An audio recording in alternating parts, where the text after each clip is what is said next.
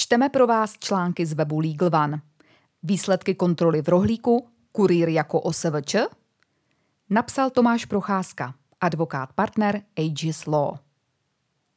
Začátkem letošního roku proběhla médii zpráva o tom, že u jedničky na trhu v e-shopu rohlík.cz probíhá kontrola na švart systém u kurýrů. Teď známe její výsledky. OSVČ nebo pracovní smlouva? Není to poprvé, kdy měl rohlík CZ problém s využíváním kurýru na živnostenský list. Obdobná kontrola tam proběhla již v roce 2018 se závěrem, že dochází k nelegálnímu zaměstnávání kurýrů, nebo lidově řečeno ke švart systému. A za něj padla pokuta ve výši 1,37 milionu korun. S odstupem několika let se Pražský inspektorát práce rozhodl prověřit, zda došlo při zaměstnávání kurýrů ke změně. Nyní se dostala na veřejnost informace, že kontrola po více než šesti měsících skončila se stejným závěrem jako před čtyřmi lety. Zaměstnávání kurýru na živnostenský list představuje nelegální práci. Zatím jen předběžný závěr. Příběh zaměstnávání kurýru jako OSVČ ale kontrolou nekončí, naopak teprve začíná.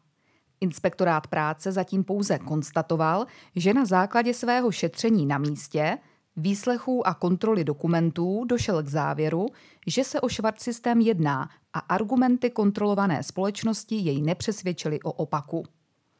Dalším krokem ze strany inspektorátu práce bude pravděpodobně zahájení správního řízení – v jeho rámci bude moci rohlík CZ znovu zkusit přesvědčit úředníky, že jeho model zaměstnání kurýru na živnostenský list je v pořádku.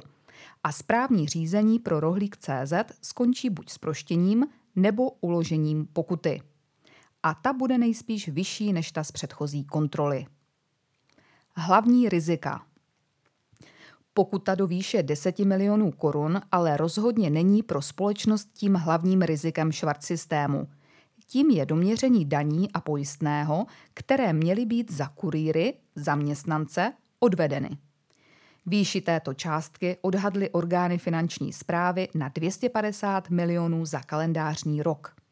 Vedle toho ale hrozí i další spory, například z titulu odpovědnosti za pracovní úrazy nebo kvůli neoprávněnému ukončení spolupráce. Co dál?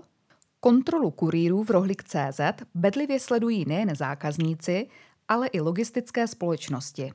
Jedná se o pilotní případ, jehož výsledek bude doslova formovat podobu podnikatelského prostředí v České republice v oblasti logistiky v příštích letech.